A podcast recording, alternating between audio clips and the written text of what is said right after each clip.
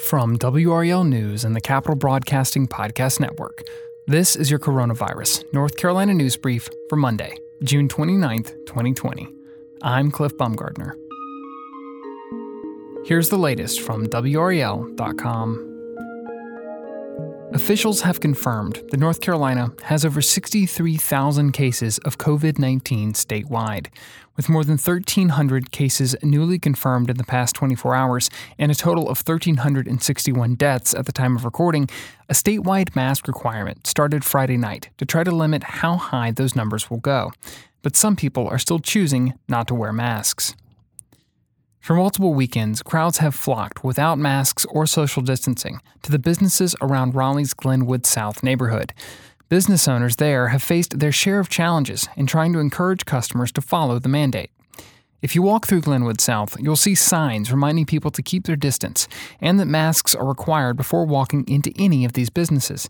Some owners are even handing masks out to make sure customers follow the state's rules. For some locals without them, free masks will be available soon. Wake County is teaming up with Raleigh and WakeMed Hospital to provide masks for those in Southeast Raleigh. The pilot program plans to distribute 30,000 masks to the areas hit hardest by the virus. Anyone living in the 27610 zip code will be able to grab a mask for free. On Friday afternoon, Governor Roy Cooper ordered bars to remain closed during the pandemic, citing an upward trend of coronavirus cases in the state. But this weekend, some downtown Raleigh bars reopened anyway.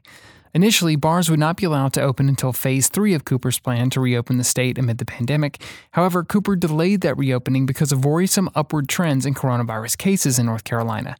Raleigh police said they would not be making arrests to enforce any of the state's mandates, but the department would be talking with owners and managers of the bars that reopened. A statement from the police department read, quote, Officers will talk with owners slash managers with the goal of educating them and encouraging compliance with the governor's orders. Officers will document, report, and confer with the district attorney's office for any potential charges. Over the weekend, Texas and Florida reversed course and clamped down on bars again in the nation's biggest retreat yet, as the daily number of confirmed coronavirus infections in the U.S. surged to an all time high of 40,000. Texas Governor Greg Abbott ordered all bars closed, while Florida banned alcohol at such establishments. The two states joined the small but growing list of those that are either backtracking or putting any further reopenings of their economies on hold because of a comeback by the virus, mostly in the South and West.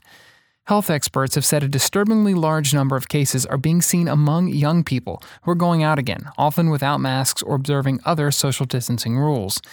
Abbott had pursued up to now one of the most aggressive reopening schedules of any governor. The governor not only resisted calls to order masks to be worn, but also refused until last week to let local governments take such measures. In Florida, under Governor Ron DeSantis, the agency that regulates bars acted after the daily number of new confirmed cases neared 9,000, almost doubling the record set just two days earlier. While the rise in newly confirmed cases across the country partly reflects expanded testing, Experts say there's ample evidence the scourge is making a comeback, including rising deaths and hospitalizations in parts of the country and higher percentages of tests coming back positive for the virus. Deaths from the coronavirus in the U.S. are running at about 600 per day, down from a peak of around 2,200 in mid April.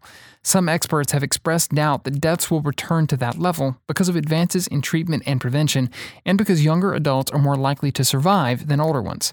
The virus is blamed for about 125,000 deaths and more than 2.5 million confirmed infections nationwide, according to Johns Hopkins University. But health officials believe the true number of infections is about 10 times higher. Worldwide, the virus has claimed more than half a million lives. And lastly, the town of Apex is converting some downtown parking spaces on Salem Street into outdoor seating to encourage people to dine out during the pandemic. The work begins today to turn parallel parking spaces between Chatham Street and Saunders Street into outdoor seating options. A post on the town's Facebook page read, quote, Our hope is that this expanded outdoor seating will allow downtown businesses to begin regaining some of the capacity lost during the pandemic, end quote. Last week, Governor Roy Cooper extended Phase 2, which means North Carolina businesses can only use their indoor dining spaces at 50% capacity for the next several weeks. According to the town of Apex, this is a temporary conversion, and any barriers or other structures placed along the street will also be temporary. Officials said no handicap spaces will be altered, and four of the parallel spaces will remain open for loading and unloading. This has been your Coronavirus North Carolina News Brief for Monday, June 29th, 2020. As always, if you like the information and resources you get from this show, let us know. Leave a rating and review wherever it is you listen. And while you're there, don't forget to subscribe so you don't miss our new episodes. Thanks for listening.